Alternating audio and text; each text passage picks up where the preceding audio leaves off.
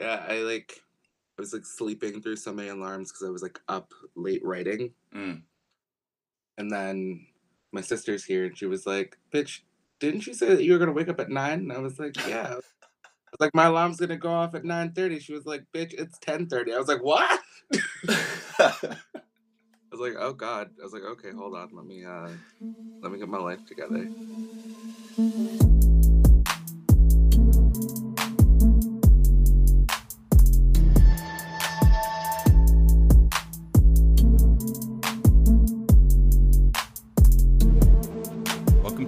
Episode of the What is Black podcast, the podcast where we break down what it means to be a black creative and weirdo in an attempt to defy the myth of a black monolith and have dope conversations with each other in the process. Given that this is the first episode of the podcast, I thought a lot about doing or starting anything for the first time. That shit is nerve wracking. The level of anxiety of putting your foot forward onto an untried path or diving into the deep end for the first time when you're learning how to swim. Side note, much like the stereotype implies, I can't swim and I hate the water because I sink like a rock. That's more about not having access to pools and swimming lessons as a kid in the middle of a city, but we won't get into that. Instead, I'd like to get into the most important first of all my firsts the first time a white person ever called me a nigger, with the hardest of ERs. My friends and I were walking down the street after school. This was in high school, so we were all about t- idiot teenage aged. And we were walking to some idiot teenage destination, most likely. There's a parkway that runs adjacent to the road my high school is on, and a car actually slowed down on the parkway to scream, Niggers! out of the passenger side window before speeding off. I played Dungeons and Dragons, so by default, you know we were all weirdo nerds and wild diverse. My one friend, a mixed race dude, had asked, What did he say? To which another friend, black, replied, Oh, nothing, just some racists calling us niggers. To which we all kind of laughed off and chuckled. At that point, I had never been called a nigger with the hard ER by a white person before, and judging by my reaction, I was already used to it. So, I'm driving down a metaphorical highway, and at you, I yell, niggers. I do this because this may be the first time many of you listening, and I'm speaking specifically to all two of the non black listeners out there, have ever been confronted with the word. Not in passing or in a rap song, but someone actually calling you out let it wash over you. Breathe it in like gasoline. Let it ignite you. Think of it as a primer for this podcast because we will talk about a lot of black shit and issues that are important to the black diaspora. We'll be talking to black men, women, gender nonconforming, as well as queer, LGBTA, all types of folks. We'll be talking with people whose opinions may differ from mine or yours. We'll be talking to a lot of different creative black people because so many people aren't listening. And hopefully, you'll give a little chuckle here and there. It's about to get real, unapologetically black in here. Let's start the show. What's up, everybody? I'm Jason McCoy and I refuse to let those devils take the word dope from me. That's my word, damn it. Stop saying dope, Dakota, and clean up your fucking uptowns. Air Force One should stay coke white all the time, damn it. Sounds about right. and today we are here with Stefan. Stefan, how's it going, man? I don't know who Stefan is, but Stefan's here. Stef- sorry, Stefan. it's all good. Stefan, I have so many like Stevens, Stefans, and Stefans in my life. I like the name gets interchanged in my head, so I apologize for that. It's fine. I recently met someone named Steon, and I was like, "What the fuck?" I was like, "How many, how many variations of this name are gonna happen?" Steon, that's interesting. Yeah, I was like, mm, I was like, I feel like you're missing an F or a V, but okay. Which like I can only imagine that throughout his life, someone like folks have done the same thing they've done with my name, where it's like Steve Stefan, uh, Stephanie, and I'm just like, oh, fuck it. yeah, I apologize. I'm, and I'll let you know right now. I probably can, like, I probably will fuck it up again, and I will try my darndest not to. I have to get all the rest of them out of my head. okay, wait, but which one I'm talking to? Now I want to see you pronounce my last name. Isn't it Sherlow? Ah, thank God. so I can get your last name, but I can't get your first name.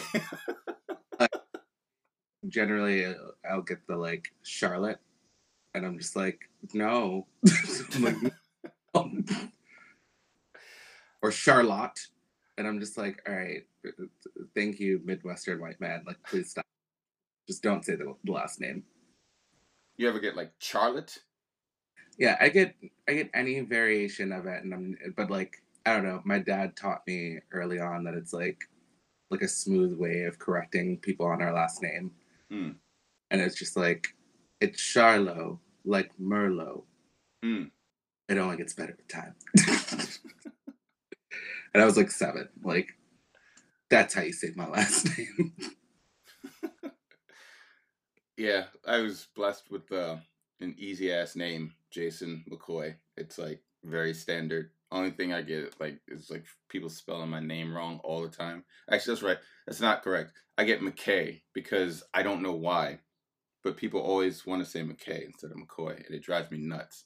And then when they spell it, it's M C C O Y or M C K A Y, and like that's a burden I've had to deal with my entire life. It's I think people just big correctly. Yeah. They're just like, I'm gonna read past it, and it's like, oh, but then you're gonna misspell it. Yeah. Well, that fucks me up on checks because, like, if Ooh. you, yeah, it used to like really fuck me up on checks because, like, if you get that one teller that's just like nah or having a bad day and like they see it's MCC, like they wouldn't cash my check. Oh wow! I'd have to like either forge it, like, well, no, okay, nope, not forge it. Hold on, allegedly, alleged, hypothetically, have to like change the writing on it or just get a new check reissued because they like sometimes would not cash my checks. You know what? Being able to like take a take those like little photos through the apps have really changed the game of like putting a check in. Oh yeah. Just like y'all know who this is. I wouldn't have access to this bank account if it wasn't like just the person's got scribbly handwriting that there wasn't an extra C. Yeah, thank God for technology, man. Here we are. I have to deal with people less. True. All right, so why don't you tell us about yourself and a little about the work that you do? Um, well, what can I say about how wonderful I am? um, I mean, I think you just said it all right there. um, I'm a musician, um, singer songwriter. I about a year ago, I released my first EP um, and now I'm currently working on new music that'll be dropping throughout the fall into next year, which is like things are super weird because like COVID really like changed up my whole release plan around my project. Um, but it's also been a blessing because I feel like I've been able to make some of the best music I've ever written. So I'm just like, I get to be sort of like gregariously like picky about everything. Mm-hmm.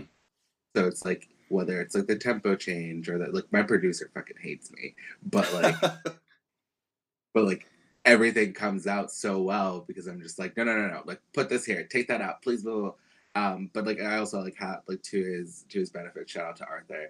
It like everything that i've been getting and everything i've been able to write to um during this time has just been like really dope. It's been like a cool reflective time. But yeah like i'm i'm an artist. I make music. Um, I write for other folks. I write for myself. And you know just like branching out and creating a platform which has been uh pretty interesting to do when like it's all you really can do at the moment yeah it's like a, a bunch of people who are actually like going through with all these projects that they set forth for each other because it's for themselves because they don't have anything else to do and this time. It's just like you're either in the house or like you are just trapped wherever you are and you have to find something to do else you go mad. These like the first like three months of quarantine i was like ooh this is great okay i don't ever want this to leave and then like month four, I was like, oh shit, maybe I'm not as much of an introvert as I thought I was.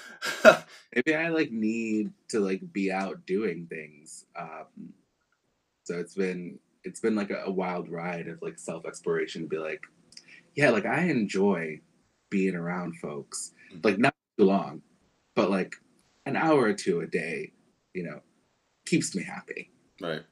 Yeah. Even me, like my introverted misanthropic ass is just like I kind of want to be around people right now, and I'm just like, wow, who? This just changed me. I'm ch- I'm a changed man after this. I, I think that like what's been really interesting about COVID is that like the only reason why we've survived as like a species for as long as we have is because of community Mm. and the overpowering like work culture in this country and around the world um, have really made us like quite individualistic and also like we're like always sort of on the burnout. Um so now in the space where like folks have been able to like rest and like move at their own pace throughout their day we're seeing what really happens when like folks are just like on a hamster wheel. Um like whether we're looking at like the black lives matter movement and like how massive it's become um because like folks don't have to be at work right now Right. it ain't safe. So now, and the, the best part about that is like now folks are getting really involved and like really paying attention to what's happening in the world because like it's not they never knew what was going on, but like they didn't have the time because like you couldn't take off your job to like go down to Union Square and join the march. Um, or by the time you got off work, you'd be fucking exhausted. Um, so it's been quite brilliant and beautiful and like jarring.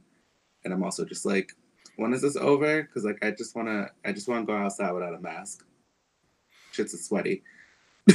Yeah. They like mine. I can't. I can never like find one that fits my face properly. Like just the way like how with how broad my nose is, and then like how small my ears are. Mhm. Nothing ever fits my face the right way, and then, oh, I always end up getting like my ears pinched down. Yeah, it fucking sucks. yeah, but, yeah, well, you know, you, you just gotta start making your own. That that should be your new COVID hobby, or making like customized face masks. See, that's the thing. I never got into like, like the construction, like construction using fabric. So like art with fat using textiles. Like I never Mhm. got into like sewing or anything like that. I tried, I think, once, and what ended up happening was me trying to figure out how to how the sewing machine was put together. So instead of actually sewing, I'm trying to figure out like I'm trying to engineer the shit, and just like say, like okay, so the needle goes down that way, and like that became the hobby was figuring out how sewing machines work. You're like I skipped over completely the production element. I was just like, how does this work? I know it's just like why did like my like that nerd brain or that engineer part of my nerd brain just like kicks in and it's just like, hmm, how does this machine work?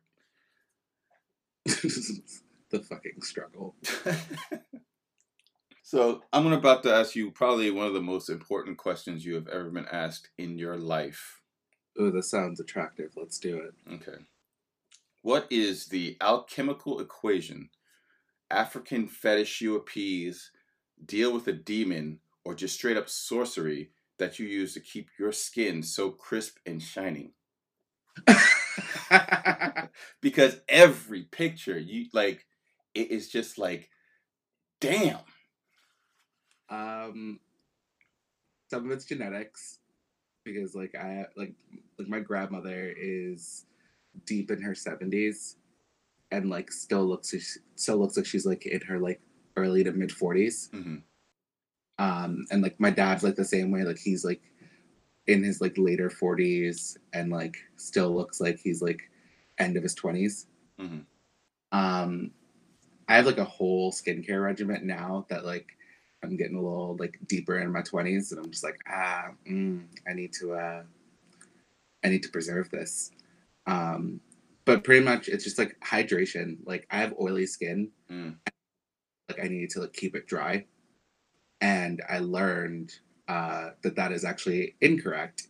You need to like moisturize oily skin because the more moisture your skin has, and the more locked in it is, the less your um, your skin will naturally produce like overproduce oil. right So your skin overproduces oil because it's technically dry or it Mm. thinks dry. So when you've moisturized and it's hydrated, it doesn't need to work overtime so you don't look oil slicky. So then after a while, it just starts to look like you just have a natural glow. And that and the power of just like really good contour just like helps me out. It's true. Like I never like really thought about it in that way. It's just like your your your body's trying to help you most times. So like when you- like if you're dry or like if your skin is dry, it's saying like okay, we got to do something about this, so it goes to produce it. Yeah. Oh well, thanks for sharing that tip. I will put that into my uh my bag of my own bag of tricks. Yes. Moisturizer cream are necessary. And shout out to like I don't know if it's you or like if you have a production assistant or you have a separate photographer, but shout out to them for like the lighting in all of your in all your photographs. Oh yeah, those are all selfies. Shut up. Those are all selfies. Um thank you because like I literally I got bored and was just like I need something to do every day. And or like do like have like a project per week, right? hmm uh, for like so like starting at like the beginning of COVID, um, I was just like using my iPhone. Um, like the first two like photo sets that I have up on my Instagram were just like I was like, all right, like I'm gonna like get dressed up. I'm gonna like do some like wild like eye makeup and just like see what the fuck happens. And what's really interesting is that I like it. It gave me the opportunity to really push my own limits but like a funny story on like one of the first sets that you can find on there and i think i'm like in like this kind of like robe thing hmm um i was trying to get this photo and i didn't have a tripod so i like put my my phone on top of the um like the window platform and you know like when you have like at the top of your window like there's a bit of space between it and the other window Yeah. i didn't realize that so my phone just slid in between and this was february and like i just like never take my ac out because i'm lazy Right. and so like I'm like shit, shit, shit, shit, shit, shit, shit. Like I'm like, that's a new phone. I need a phone. And I'm so like I'm like opening the window, holding the AC down, trying to push my phone up. And then all of a sudden the fucking the fucking AC just like pops through my window. Thank God I live on the first floor. Mm. And it's just like destroyed. But my phone was saved. Right. And I was able to take more selfies. But I, you know, I was warm. Yeah. I mean, it's it's the, the you got to go for what matters in life. First, look, all right, I'm still on that iPhone. On a lease. yeah, you can always get another AC, but And- iPhones no. Exactly, and I definitely got another AC. I'm gonna get a tripod so this never happens again. so, I'm a straight dude, straight cis man. Mhm. and I'm a straight cis man that is black. I recognize the the privilege that comes with that, Mm-hmm. and I don't let the fact that I'm black cloud or dissuade the notion that there's a ton of privilege that I get being just a straight cis man. Yeah. Um, and I feel like things are getting like better, but only slightly. It's like a fraction of a fraction in an increment of an increment as far as like the relationship in the black community between the straight cis people and hetero or sorry not hetero sorry and uh, queer folk Yeah. so what do you think is still prevalent in your opinion what do you think is still prevalent in uh, this divide or this disconnect that exists between straight and queer folks with certain segments of the within certain segments of the diaspora Ah, whoa. Okay. We're gonna get into it. yeah let's dive right in So they did like a study a couple of years ago, and it's pretty much like one in like 50 or something like that. Like some like very spaced out number of like Americans know a trans person. Mhm. Um so like within our own communities, right? Like I like I try to like have as much grace as possible as I can with like my cis heteronormative um brothers and sisters as much as like my patience will allow. right, right. Because here's the thing, like I identify as a cis man, but my like I identify with my sex. I don't identify gender the same way. Like I, I don't gender for me is like an accessory. Like it's something by day by day. Like I like whenever people ask me, they're like, because people are always confused or they're or they're always assuming. Um, and I'm just like, think Prince or think Little Richard. Like I'm very sort of flamboyant. Like if you look, if you squint, you're like, oh, that's a really pretty lady. Or like if you see me when I'm like out for a run, you're like, oh, who's that guy with the beard? Um, so it's really just like a day by day kind of kind of thing for me.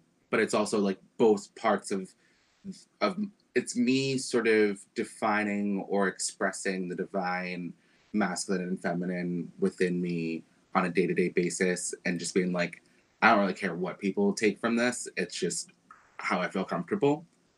Um, but what's really crazy is that like the vast majority of homophobia that I've ever experienced has always come from my own community. Mm. I remember being younger and like feeling a real way about that, but then like growing up and all and also understanding that like proximity to someone will make that person more or less be the person that you have violent circumstances with. I grew up in Bed-Stuy, so my boys are black. um, and it and it hurts when you realize when it doesn't stop into like adulthood where, you know, like I went to I went to a bar that I think is shut down called Casablanca in Bed-Stuy, right? Mm their name because like they had like a lot of shit practices and just like a lot of fucked up shit going on. And I remember on one occasion, it was like my birthday, I was like out there with some friends, and I hear the bouncer call me it. And I like turn to this like burly black man who's just like talking shit about me, does not didn't even see me, like see where I was standing, but just like is like going in, right? Mm-hmm. And this woman, this like, and he's like doing this in front of this like cis black woman, like I guess trying to like, you know, I guess down me in order to seem grander. And I was like, I don't know who the fuck you call an it.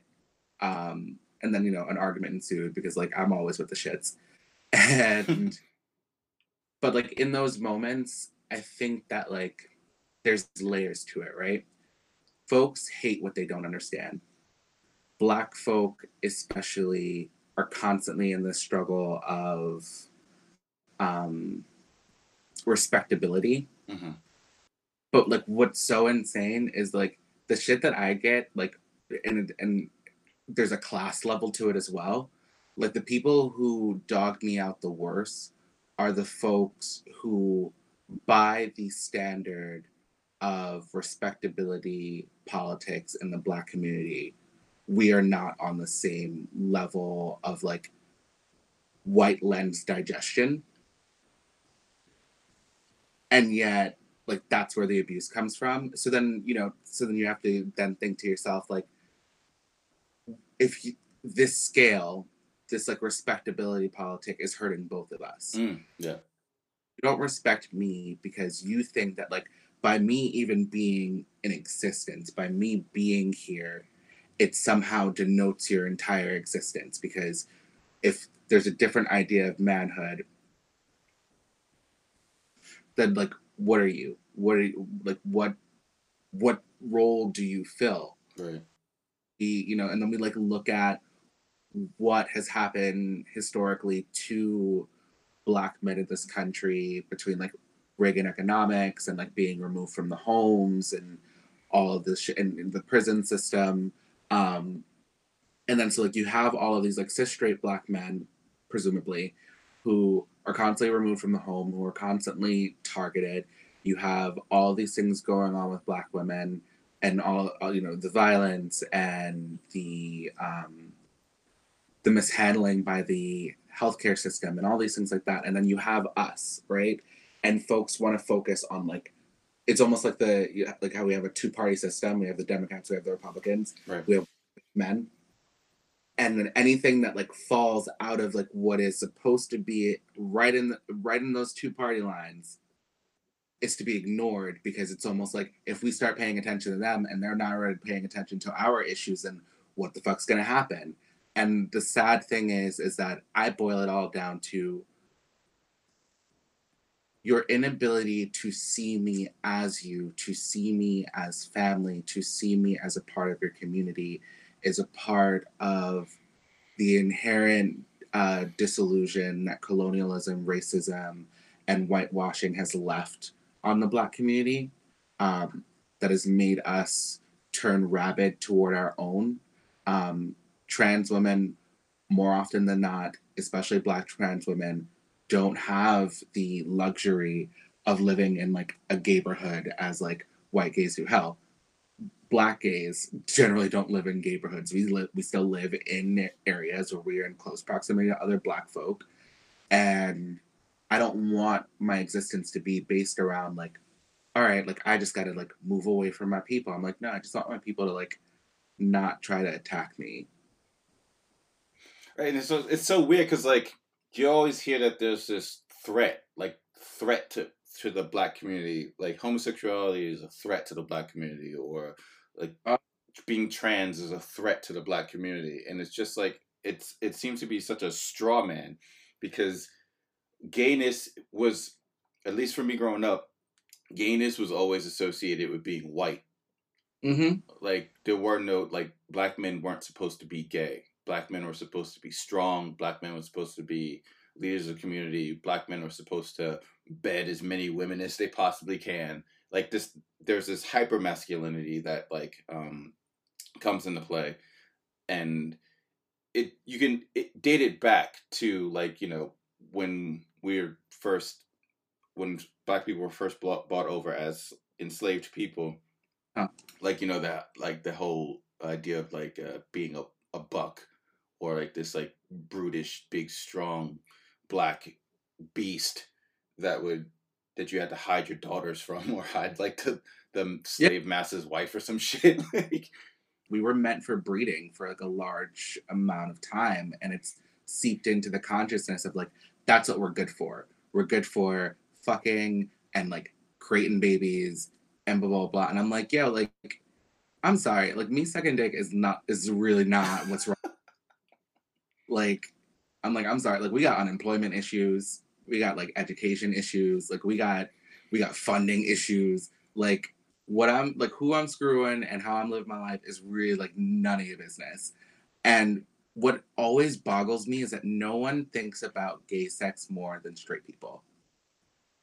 mm, Like like I'm always just like I'm like I literally can, can I've never in my life thought about hmm I wonder if they have sex and like how they have sex when like thinking about straight people. Like I'm like I don't care what y'all do. Like I don't want to know the mechanics. Like it's not my business. right But like literally, like I've had men be like, "You fucking disgusting, you fucking an ass," and I'm just like, okay, first of all, anal's lovely, and I'm sure you've tried it.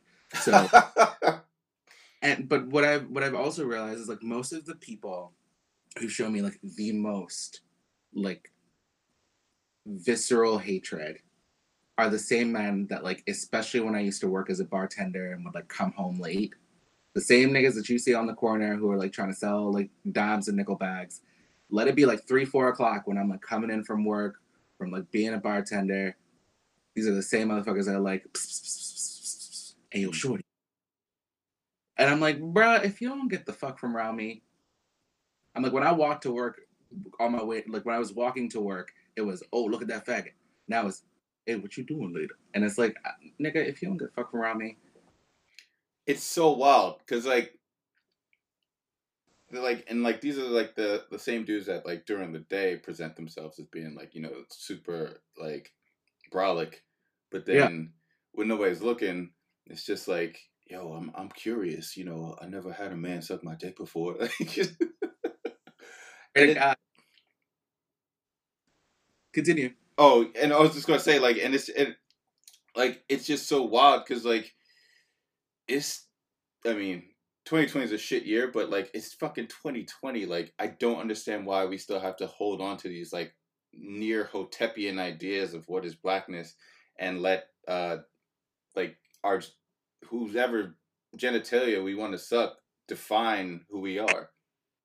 It's it's it's sad. And what's really sad is that like we have like whole issues in our community where like with like sexual abuse from like elders who are like broken from their own lives and all that shit, right? Mm-hmm.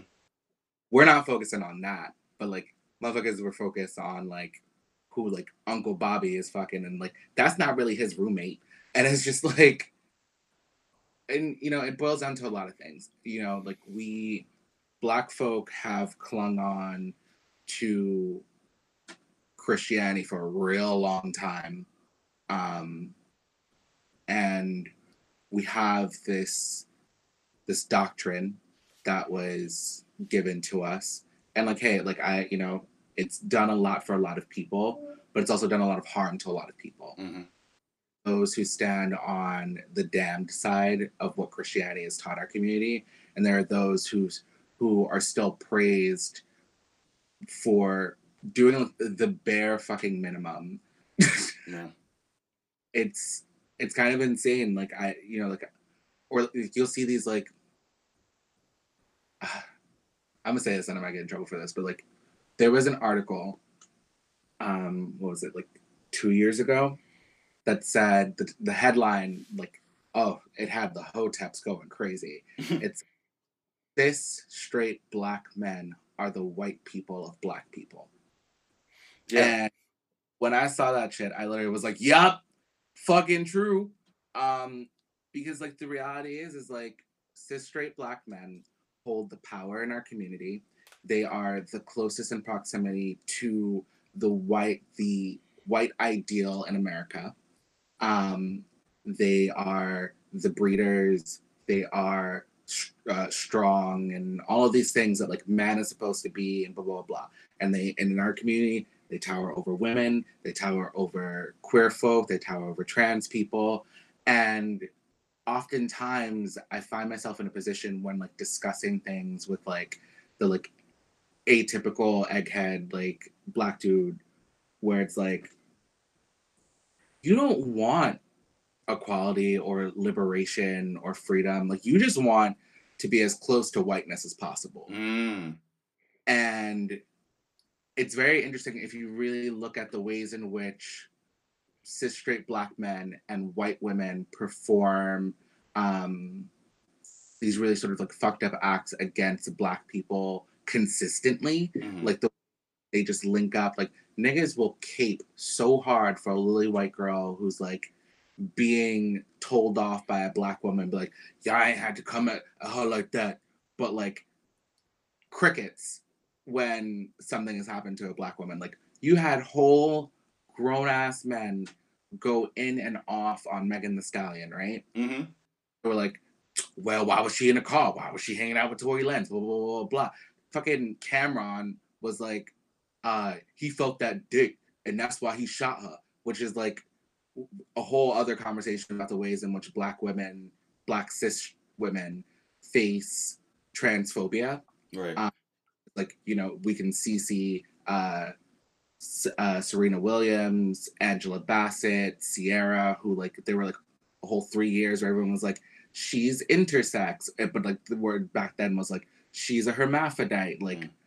this constant uh, Toni Braxton, all these like beautiful, incredibly talented black women who have like fell prey to like this nonsense. Um, so at some point we just really have to tackle like if we're really looking at where the power struggle lies where the issue lies we it comes with like holding cis straight black men and women accountable for the ways in which they perpetuate white violence against folks who do not fall into the respectability norm.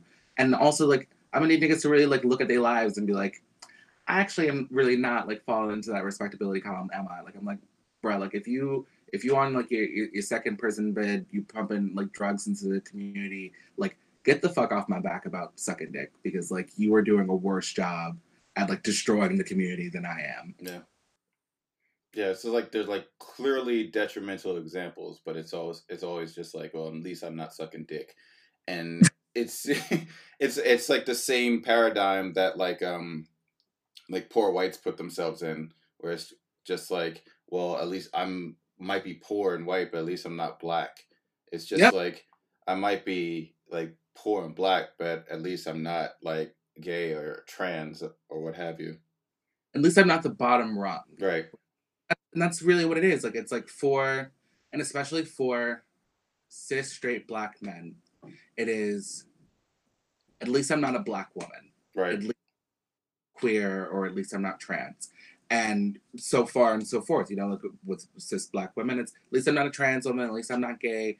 And don't even get me started on the ways in which like many black men, cis straight black men, like consume lesbian porn, want their women to be interested in like having sex with other women, but then like the second that a dick comes up is uh uh don't do that.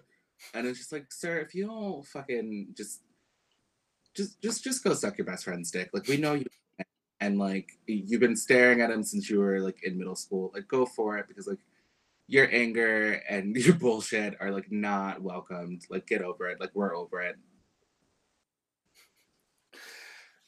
I mean, yeah, it's true, and like I'm like I even like I mean, growing up, like I had no other like point of reference, so it's just like I know like just growing up, and this is not to say that growing up in like a black community means you grow grow up homophobic, but like growing up in a black community, uh, especially in the way that I did, it's just like you never you don't get or you're it's not even that you're not in proximity it's that like at least in like the 80s and 90s it was so down low. Like it's something that you like really weren't supposed to because you had to survive. Like that could mean life or death like if you were to like come out as Yeah. being gay or like you know trans or what have you. And so like growing up like i know i fucked up t- a, like a ton. Like i would call like you know friends if they were acting a certain way i know like i would say like i'll stop acting like a faggot you know not knowing even what that word meant or like the the historical context of that word. And um even up until like i was in my early 20s like i was still making stupid ass mistakes for saying like um we went to this one bar and I didn't know it was a drag night, and so there was a, a drag queen at the front door taking money for our tickets. And I was like, all right, cool. So she gave me, I gave her money. She gave me the ticket, and I said, oh, thanks, sir, because like I, and it wasn't like a form of disrespect. I wasn't intentionally trying to disrespect her. It's just that I was, I called all men, sir. All men that I didn't know that were older than me, I called them sir, and I called them um, women, ma'am, because that's just like how I was, you know, raised to be polite. Yeah. And so I saw that like their expression was just like, what the fuck? yeah. And my expression was like, what the fuck? Like what was wrong? Right. It's just like, what? And so like I went throughout the rest of that night thinking just like, you know, like really I wasn't like really thinking about it, but like in the back of my head it's just like, why did they like make a face at me? Like I'm not homophobic or anything like that. Like why are they like, you know, and then it took me like a couple of conversations with a friend and roommate to think like, oh shit, I don't know shit. Yeah. You don't know what you don't know. right. and like that's it's it's interesting because like look like growing up like i remember there was like before i knew what trans was there was the the first trans person i had ever known was a heroin addict who lived in my building Mm. and i remember like feeling so disgusted by her. And you know that can come for a number of reasons. The fact that she was a drug addict the fact that she was trans but like namely the fact that she was trans and on top of that the fact that she was trans and wasn't what one would consider beautiful right? Mm. because being able and like even dis- like learning discussions around passing outside of the context of like being able to pass for white has been like really interesting for me because there are like I operate in this really interesting space of gender where there like most of the time I'm chilling, I just got like my fro out and I'm just, you know, whatever. Like it, and then when I go out or I'm like on a date, like there are many times where like I'm completely done up and you know, what what so have you.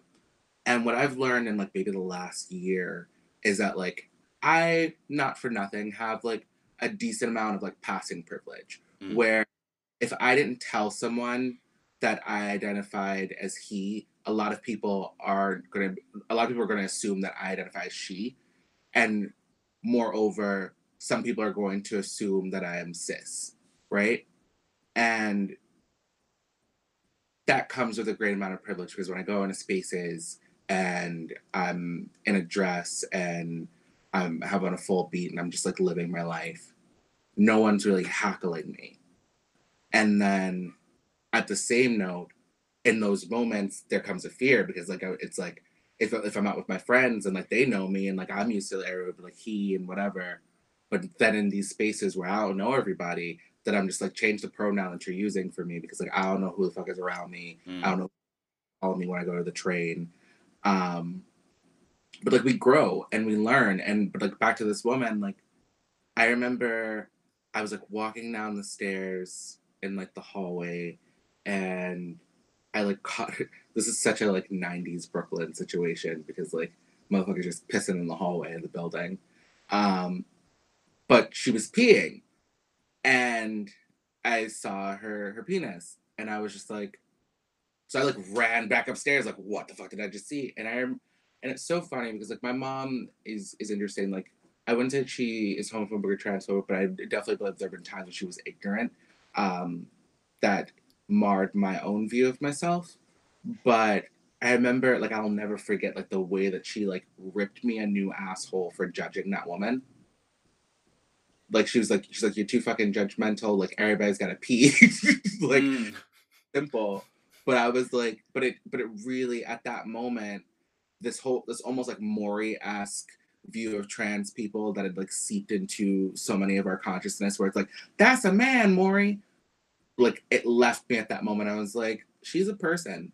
And like you know what? It was a dark hallway. I should have knocked. Who knows? But after that like my view of people started changing. My ability to grasp um identities that existed beyond myself started to change and I started to change as well because I was like, I don't think that anyone really can live up to these ideas that we have around gender. Like I was never the fastest or the most athletic. I was always like soft spoken and like constantly as a as a kid, like being mistaken for a little girl. And I would like hate it. And then I, I as I got older, I was like, why do I hate it? And then I realized that it's because like we're subconsciously taught that girls are weak. And I felt weak. So I hated the idea that everyone would ever think of me as something that they deemed weak.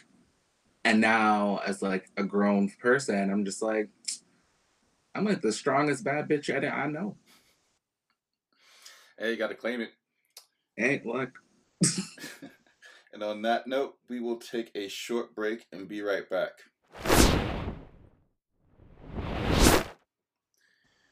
Welcome back, everybody. So now I'd like to talk about your music a little bit because, like, I remember when I first found out that you were making music. I don't know if it was you that told me or like mutual friend Lisa that told me that you were a musician. But I remember thinking like, the, and it's the same way I think when anybody that I know tells me that they mu- make music. I'm like, all right, but do they like actually make music or are they fucking around? Yeah, true. so I was just like, okay, cool. And then I forgot the name of the track, but like I remember hearing like the first track of yours, and I was just like, oh shit, this is dope. And this was like years ago. Like I don't even know how many years ago, but like it was a long time because I was living in, like living in New York then. Yeah. Um, and then like like we kind of like sort of fell out of communication and i didn't i hadn't heard anything you had produced like in a while and then i was on instagram and you popped up in my feed. I don't, the algorithm gods were just like, Jason, you need to hear this. So you popped up in my feed, and it was here, your song here that popped up. I was just yeah. like, oh, I remember him. Like, he makes all right.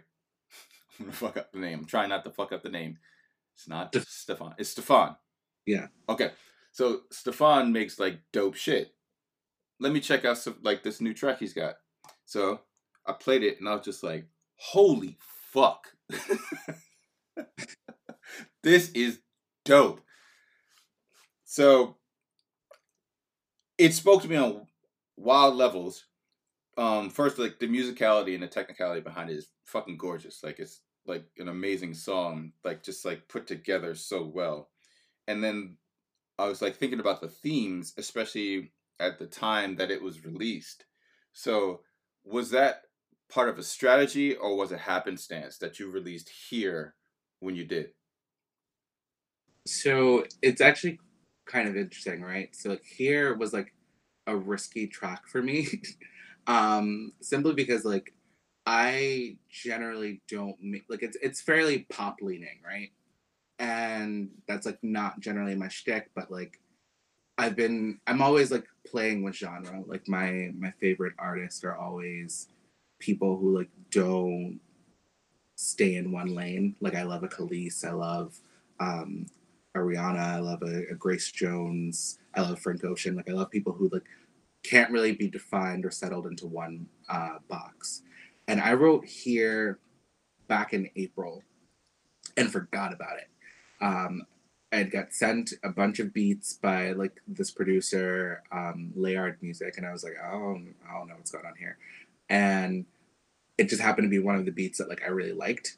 Um, and I think I wrote the song in like 10, 15 minutes. Um, I was just like hearing the beat. And as I was writing, it was almost like I was like looking at the world and I was like, yo, like everything is so crazy. And like what what would I want to leave behind if like all this shit just ended? Like if the, if the aliens finally came or an asteroid finally hit or a nuclear bomb went off, like who knows? Like and I think that like all humans um want to be respected and loved and revered and we all want to rise up for what we deserve and here for me was just like if i leave one thing behind i just want somebody to know that i was here you know because like in the grand scape of things like there are people before like recorded history that like, will never know what they did. Um and i think that like we just don't want to be erased. We don't want our stories to be erased. Um so I wrote here just about like that feeling, and it, it happened to work out that when it came out, um, it sort of synced up with everything else that was going on in the world. But here was just kind of like, like if I like if I had to leave a love letter behind to like my existence and the things that I felt and the love that I've had and the things that I've lost and the experiences that are just immeasurable. Here was just like the simplest way to just like explain it be like you know like i the my favorite line in the song is um and we'll fight if we need to watch it burn if we need to yeah and i thought that was like so apropos to the times because like if that line specifically was the line that was just like yes like if we need like we'll just watch this whole shit just burn to ash if we need to. And like you i mean people are going to take it like in different ways but like that's how i took it. I was just like like we're here now and now it's like this tremendous time of change. And you know sometimes with change it's like a phoenix you just have to watch it burn to death before something new and beautiful can grow yeah and I, I love sort of leaving some of my songs like open ended because I want people to attribute their own meaning and their own feelings to things, right? Mm. Like once I once I put my art into the world, like it's mine in the way that like I made it, but like it's yours in the way that you get to decipher or feel or connect it to whatever you want it to feel like. Um I think that's like the beauty of being an artist is that like a lot of the shit that we create, especially like as a musician, like there are things that I've written and like someone will have a completely different understanding of it. And I'm just like, and it's valid. Like I'm like, if that's what you felt when you listened to it, that's it. As long as you don't go, this is a rally for the KKK, because in that moment you got me fucked up. Right. That's the only time that I'd be like, ah, never that. Yeah, it's a powerful song. Like I really like, and I'm looking up the other track that was dope. Was it yeah, closure? Ah, yes, closure. Yeah, so I didn't get a chance because I had clicked on the wrong link, or I think it was like an old link, so I didn't get a chance to actually watch the video. I've only seen the thumbnail of the video. But could you like it?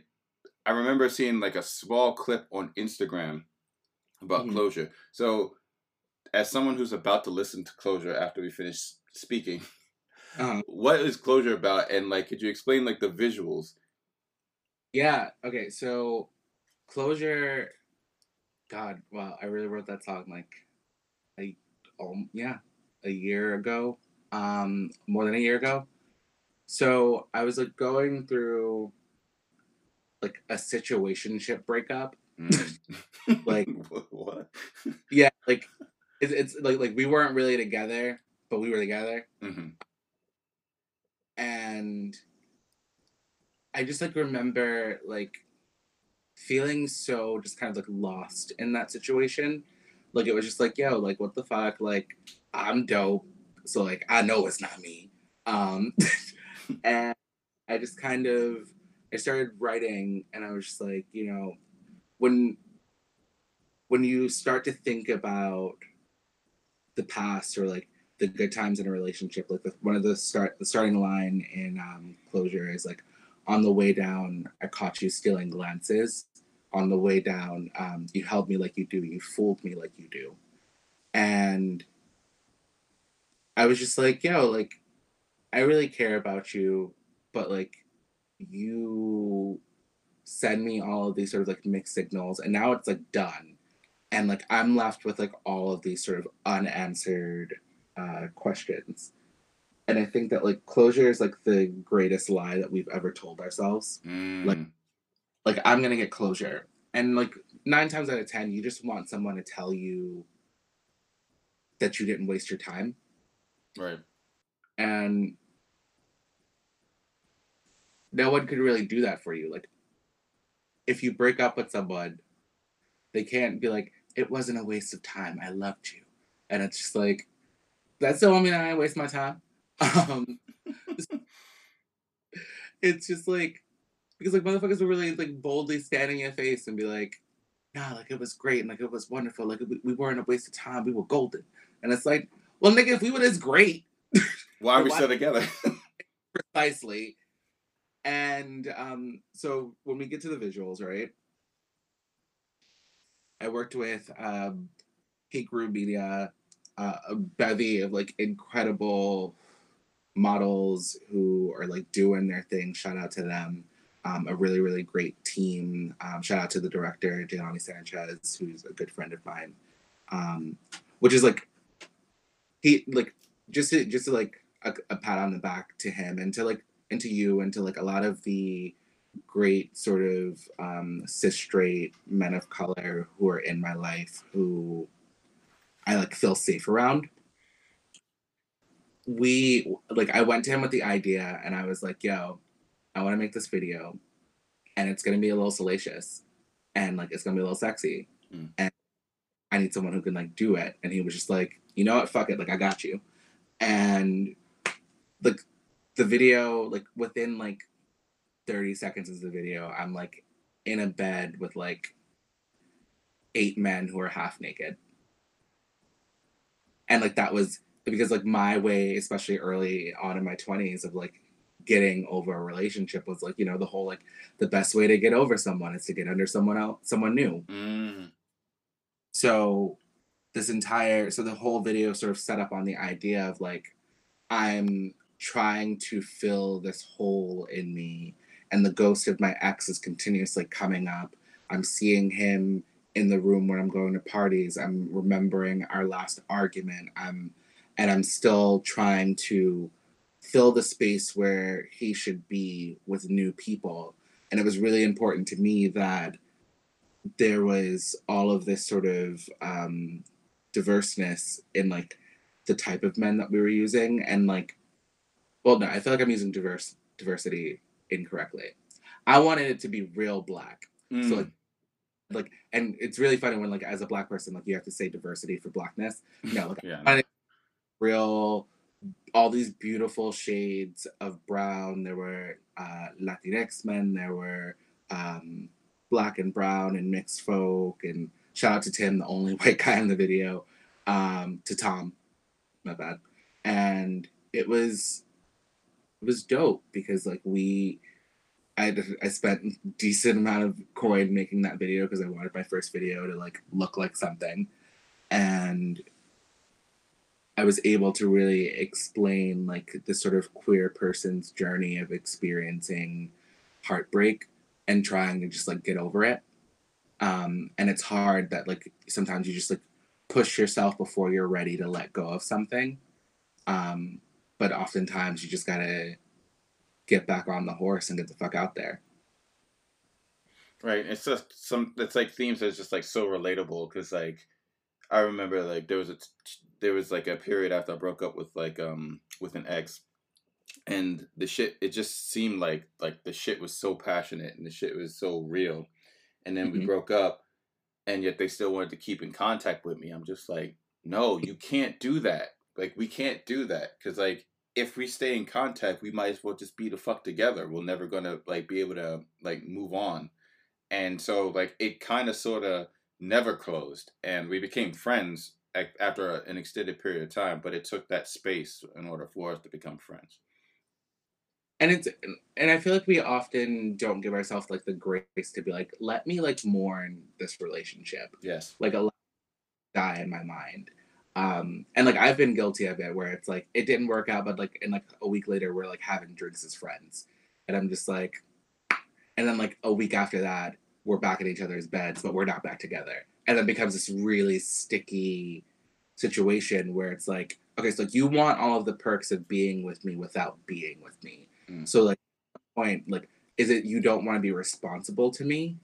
Or or like do you just like fucking? Because like Jessie Reyez has a really dope song um, called "Fuck Being Friends," and she she says this line where she goes, um, she's like, "Why is that, huh? My pussy beat better than my heart do." Mm. Every time I hear that line, I'm just like, "Yes, CC all of my exes, like." all you motherfuckers, like what like what the hell but then you know you like have to like blame yourself for like being stupid and allowing someone to like utilize your body while like being haphazard with your feelings. Mm. but shit happens. Yeah shit does happen. And it's like like also interesting that you mentioned in like you know how you're in the bed with all the men because whenever I heard heard your music before seeing any visuals, like any at all, like for some reason I just uh get these images of bodies contorting mm-hmm. and writhing. Like that's the like every song, like from the beats to your vocals, I just get this like contortion and writhing. Even when I heard here, it made me think of like two hands, like two black hands, just like in like holding each other, intertwined. Like the fingers were intertwined but like there was that like strain and writhing, kind of like almost like the hands were knotted together. Yeah. Um, and I mean, I don't know if that's what you were going for or not, but like that's just how the feeling I get. So by you like you know with the visuals and closure, it kind of just like goes like with that feeling that I get from listening to your music. Yeah, well, you know what it is. It, it it's kind of funny. I get this like note a lot from like different um, artists and producers that I work with or people who listen to my music is that like my voice is very naturally like quite sensual. Mm. So it's like regardless of what I'm singing, there's always like it, it I feel like this is gonna sound really weird to say about myself, I am naturally a very sort of like I kind of like drib sensuality. So like my presence is very just like mm, like you know, and people people would often read into that in the wrong ways, Mm. but it reflects in my music. So even things that are really sort of thought provoking, there's always like just like that little ooze of like mm, and I don't know how that happened, but I guess it's just like I guess just a part of my personality and it's colored and texturized my voice that way. Um, I also have like uh like a raspy tenor voice. So it's like it's smooth, but there's also like this grit behind it. Um, so I think that that like it affects the inflection and the way that it gets processed by folks. But like honestly, like if, if you think that like this last project was like sexy when when this new music comes out, I'm like I'm taking it there. Yes. Well, I'll be waiting for it. Um, and hopefully everybody listening will also be waiting for it. Um, so like this also like so with the visuals that we just discussed and like you know the like topics that we've been talking about, it kind of made me think about like um just art in general and why we express ourselves in the way that we express ourselves. So when everything I create is kind of um it's sort of a way for me to process my mental health and like past trauma trauma rather uh like and i've like found ways it's taken me forever and it's still a process that i go through. I found ways to like access that trauma and my like uh mental health. I've been diagnosed with a major depressive disorder and i have wild anxiety. Mm. um so like it goes through this kind of like funnel, then runs through this machine that's in my head, gets grind through gears, and like goes through all these different processes to like produce this really strange looking glitchy like CRT art because that's kind of like how I see things and how I process information is really glitchy. Um, so what processes do you go through to produce like the music that you produce or like any type of art that you produce when you're whether it's writing or whether it's uh, the coming up with the concept for videos or helping other artists get their uh, design and branding going Um, it's it's pretty interesting. My mind is a battlefield. um, I think that like the process for me like is different for everything, right? So like when I'm making music, it's really just like I tap into so easily my experiences. Like I think I remember I think that I remember I remember emotions very vividly. And I tie emotions to a bunch of different things. Like it's almost like if everything was cataloged in my brain, like there's the happy folder, there's the like, oh, that sex was really great folder, there's the like, you know, depression folder. And when I'm writing, I just kind of think back to something unless it's like super fresh. Um, and sometimes things are just like overwhelmingly on my mind and the only way for me to be done with it is to write about it. Um, i find writing to be incredibly cathartic. Like once i write a song about someone or about something it's kind of done for me. Like i don't have to deal with it anymore. It's no longer weighing on my spirit. I'm just kind of like all right well that's over.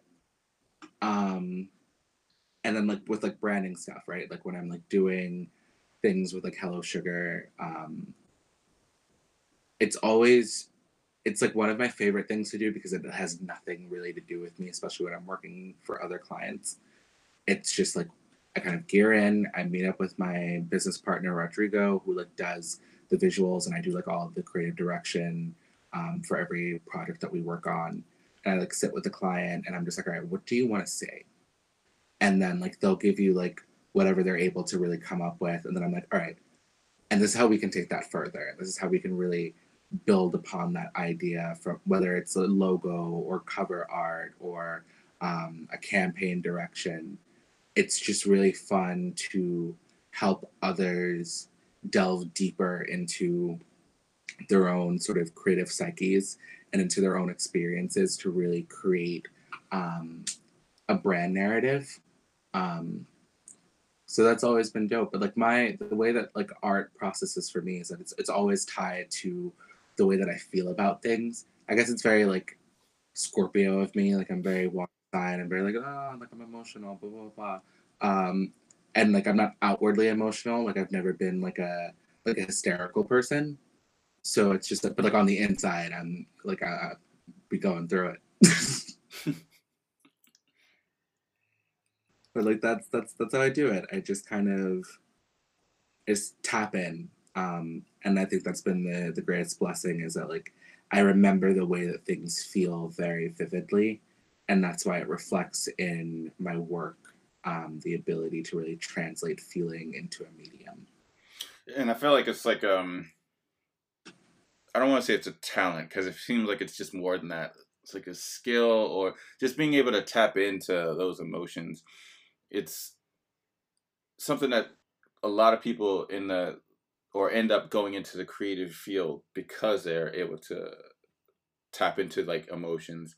And i feel like many others not to say that they're not creative but it's just when you're an artist you have to be willing to be vulnerable mm-hmm. when you're like a person in a creative industry you have to be willing to be vulnerable and like open and like really like put your insides out because you're constantly being looked at and critiqued. And like it takes its it takes its toll and it's something that like i don't think a lot of people realize. Like i, I speak ad nauseum on mental health in the black community. Um, i'm somewhat of an advocate and a lot of the art that i do um, especially like art installations is around mental health, specifically in communities of color, the Black community, Latinx community, etc. Yeah. And um, so like Kanye West recently had a very public breakdown, and I think he might still be going through it.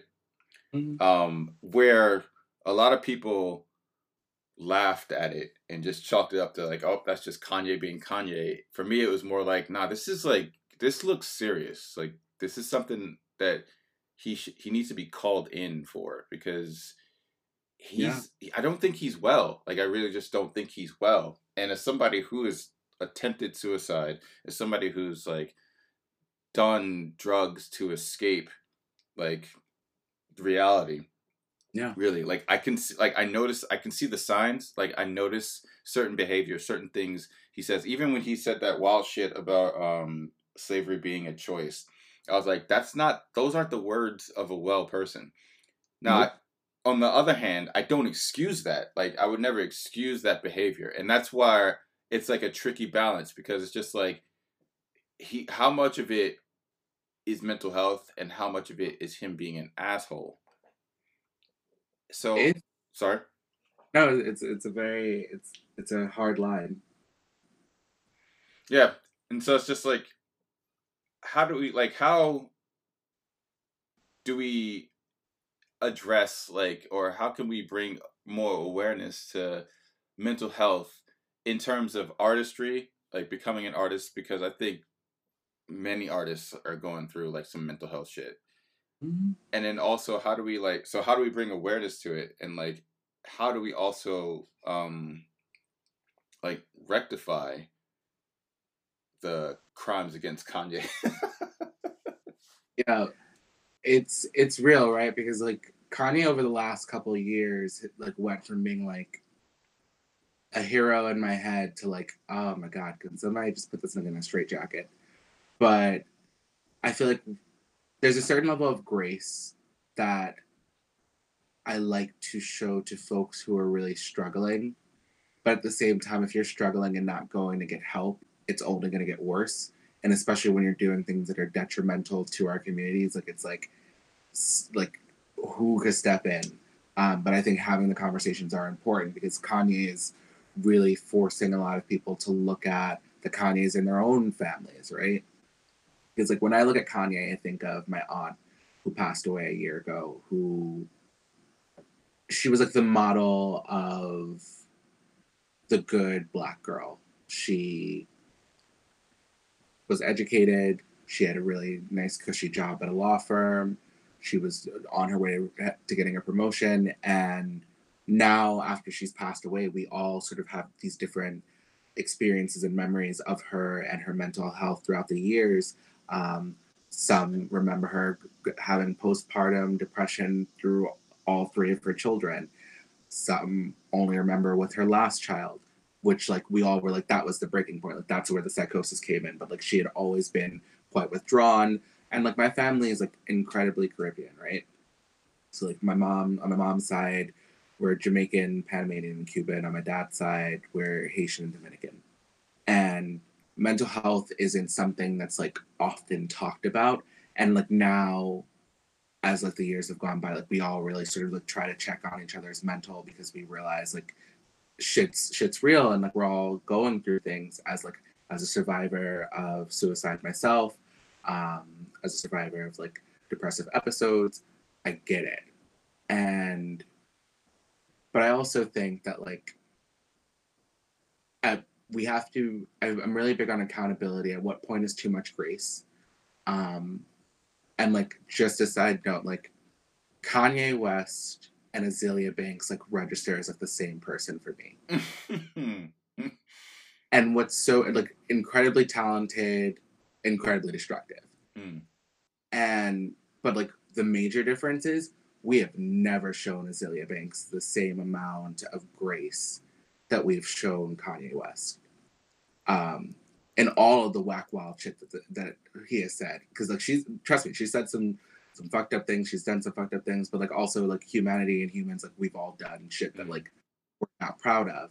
Um, and especially when you're manic and you're constantly delving into these highs and lows and career issues and, and isolation for the amount of like if we're if we're if we're going off of the excuse of well Kanye's talented well like so is Azealia Banks like yep. there's there's very few uh MCs woman or man or in between who can go toe to toe with her on a mic and yet we just like relegate her uh bash her ugly stupid black bitch, blah, blah, mm. blah. But like Kanye is MAGA hats yelling at black women who show up to his rallies to ask him serious questions and wilding out and then having an episode and it's like we're supposed to coddle him but we don't coddle her right so like there's a mixed messaging because everyone's like where's the grace for kanye in his mental episodes i'm like Where's the grace for like any of the black women who like like when Lauryn Hill was going through it? Niggas was just dogging her like mm-hmm. show up late to everything. Like, yeah, depression will do that. yeah, like absolutely. you barely be there, but you got bills to pay. Um so it's just like I think the larger sense of it is that like we need to have grace for people who are struggling. We need to have grace for everyone. We need to understand that like especially within our own community, we need to stop looking at each other as disposable. Um, I don't believe in cancel culture. I believe in accountability culture to a degree because Jeffree Star is still canceled. Um, mm. But you know, I'm I'm look. I'll I'll name my prejudice. I am quicker to cancel problematic white folk because the world won't cancel them. Um, even though even if my little black ass is like fuck that person. Um, which is very telling because like the shit that like the shit we the shit we've canceled Azealia Banks for, Jeffree Star is done times ten. Yeah, Jeffree Star is yeah, that's a whole other can of worms. Like that, yeah, that kid like, uh, it's, it's like how much more can you take of him, of them? Look, none, nothing. I have nothing left. Um, but like we, like, but we don't. But like all of the grace, like there's constant. like you say something about him, like his fans on Twitter will be all up in your comments. Like he said that when he was like 21, like you need to get over it. He's apologized. I'm like, apology without action means nothing. Right. It's just fucking empty. It's like blank check. It's empty checks because like what the fuck, like all the and then the the fucking like black scent shit and like all that shit. It's like, yeah, it's it's like he should have been dumb, but of course, like he I don't know. Like, yeah, but, we can go off on like that too. Sorry, go on. I don't know, but like that's that's the thing. Like, we we have so much grace for whiteness, and we have so much grace for cis black malehood, but we don't extend that grace to black women. We don't extend that grace to um, black women of all experiences, trans and cis, queer folk.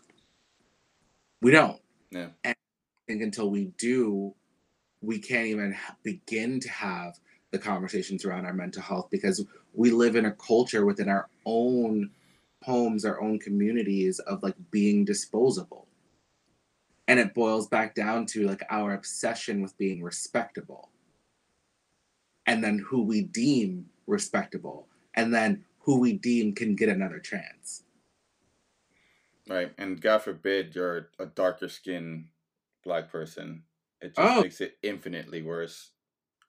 Oh yeah, but there, as like a dark skinned queer person navigating this industry, I'm constantly on my toes, standing firm, but at the same time, like I know that like there's certain shit that like if I say it versus if like someone that I like, uh, like Amanda Seales, right? Mm. Amanda Seales says it, like I've been nodding my head, and I want to say it too, and I have the education to back up what I'm what I would say, but they already canceling her, and she light bright, so like right. And- they cancel her for being completely fucking honest about like the ways in which like black men act in t- util- utilitarian ways toward our own community. They cancel her for not backing down and not like uh, biting her words and mincing her words uh, to appease white folk. And it's hard because it's like, yo, like I should be able as an artist to speak on exactly what is happening around me. Mm. And but like that grace does not extend like when we talk about grace in the black community, we know like the buck stops at black men through the shade range, black women on the lighter spectrum, queer and trans people, if you got money to a certain degree. Mm. But big for your bridges because you you'll, you'll still get canceled.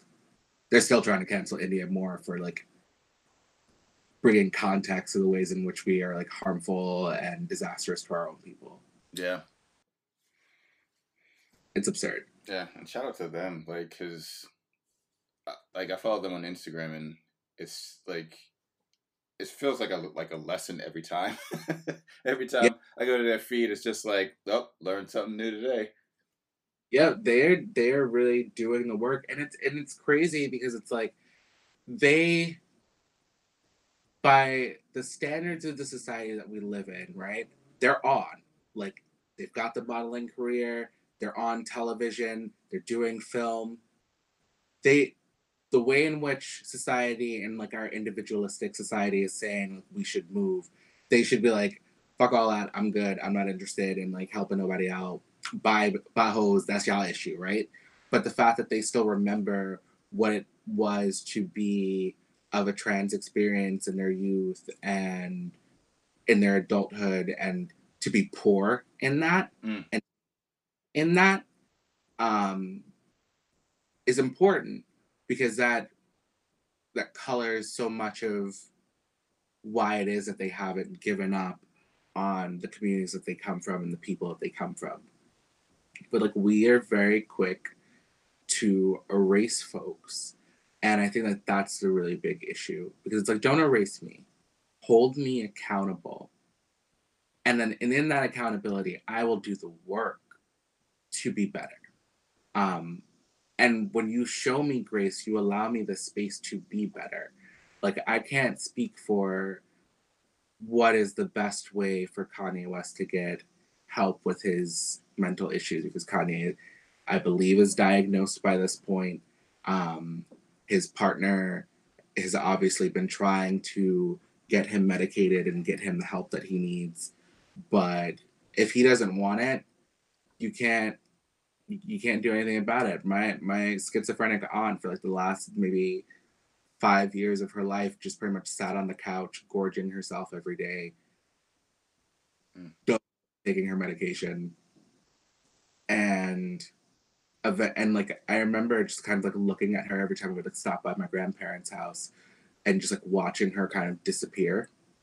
And she ended up passing away from uh, fibroids, which affect Black women massively. Um, her fibroids like ruptured, and it just like killed her instantly. Um, but like, she, and she suffered from schizophrenia with um, grandiose disorder. So like, for a woman who was quite accomplished, her mind was one day she was a lawyer, the next day she was a doctor, the next day she was a judge. Like that was, and that was just where her mind was. Um, that's how she coped with the experiences in the life that had sort of fallen apart into pieces that she couldn't quite piece back together. Um, and I don't know if I was always the most like graceful toward her. And I think that I, I've learned through her passing that like I should extend more grace. And don't get me wrong, she made it hard because like she was an asshole. But you know, so are a lot of people.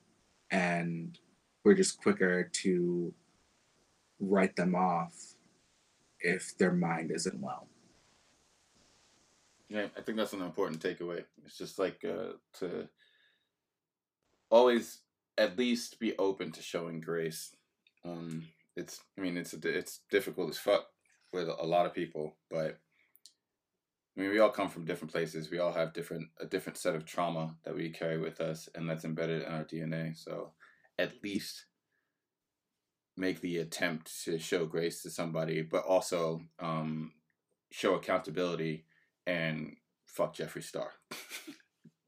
Look, period. All right. It's been an absolute pleasure talking with you. And I want to let you know um, before I forget and before we like close this out, I want to let you know that you were part of the reason um, that this podcast that this podcast exists. Um, because I remember hearing here, and then I saw when you did the Instagram takeover for I can't remember that outlet. A spicy Z. Spicy. So like I saw when you did the Instagram takeover for them, and like my gears started turning, and I was just like, yes, black queer musician artist that does dope shit and is not afraid to talk about how dope they are. This is like a podcast. This is a platform. And so I wanted to give you your flowers and tell you the basically thank you for your existing because you really inspired me to like start what is black as a platform to get like just voices that don't normally get out get them out there well a thank you. I'm very honored to have been a part of the the process of creating this. Um, this is dope and i think that you're like you're gonna do really really well with this. I believe that like we uh, need to create more spaces that are spearheaded by us mm. uh, reflect us and there's such wealth and brevity and talent within our community and that like needs to be extended because like there's so many voices and so much so much talent that like people just don't know about um and i'm just i'm great I, you know it's it's funny like when when you hit me up i was like yo i was like yo i really go like way back with this guy like mckibben lofts way back um and like I was like, oh, oh my god, I was really up in McKibben lofts, like as, like going into bars with y'all. Like I was like 17, anybody know? I was just like, yeah, yeah, I'm grown. and it, it's funny to kind of be here years later from like being that kid that was like, yeah, I make music to like now, like really putting music out and doing shows and working with other artists and working on different projects. I'm just grateful and I thank you so much for allowing me the time to get up on this platform. No doubt. So before we go, I want you to take the time now to plug or promote anything you got going on or let us know like if there's some shit that we should be up on. Yeah, definitely. Um I currently have a single out uh, that you guys have heard about called Here. Um, it's available on all streaming platforms. My name is Stefon Charlot, S T E F O N C H A R L O T. Um, you can find me on at Instagram um, at Stefon X Charlot. Um, I think it's the same thing on Twitter. Uh, you know, I'm funny. I post really nice photos. Um, I've got new music coming out probably like the end of October, beginning of November. Um, I'm going to be dropping a couple singles into the new year and then all culminating into a new EP coming out early next year. And that's what I got going on. Cool. Dope. So, Stefon, I want to ask you one last question before we go. Okay. What is black? Mm, I like this question. Um, what is black? Black is black is massive and it is beautiful and it is dysfunctional and it is traumatic and it is lovely and it is real and it tethers so many together um, all from different walks of life and different schools of thought and different religions. But what we have in common is our unified desire to be liberated and free and to be seen as whole folks and we exist both within the confines of the white lens and outside of it because we're quite frankly we are too massive. Black is innovation and is the only thing that really makes pop culture worth a damn. Well said. All right. Thanks for participating and being on this episode. I really enjoyed this conversation and like i mean like a lot of people say this shit but like i learned shit you know so thank you again um and we'll hopefully like we can speak again and expound on other things because i would love to like get into like colorism and th- that cross section of colorism as it relates to the music industry and all that shit but we don't have the time right now so it'll definitely be something we touch on in the future all right. Thanks. I'm going to let you go. I won't keep talking. Have a good one. Peace out. Thanks for listening to the What is Black podcast, a McCoy creative project. For more information and bullet notes that provide deeper context, check out the field notes on whatisblackpodcast.com. Your support is always much appreciated. So if you want to toss us a few dollars to keep this going, visit kofi.com slash whatisblackpodcast. That's Kofi, spelled K-O hyphen fi dot com slash what is black podcast. If you don't have the loop, that's cool. Support us by sharing this with your people following us on spotify or rating us five stars on apple podcasts. If you drop us five stars we might just shout you out and answer your general questions on black artness.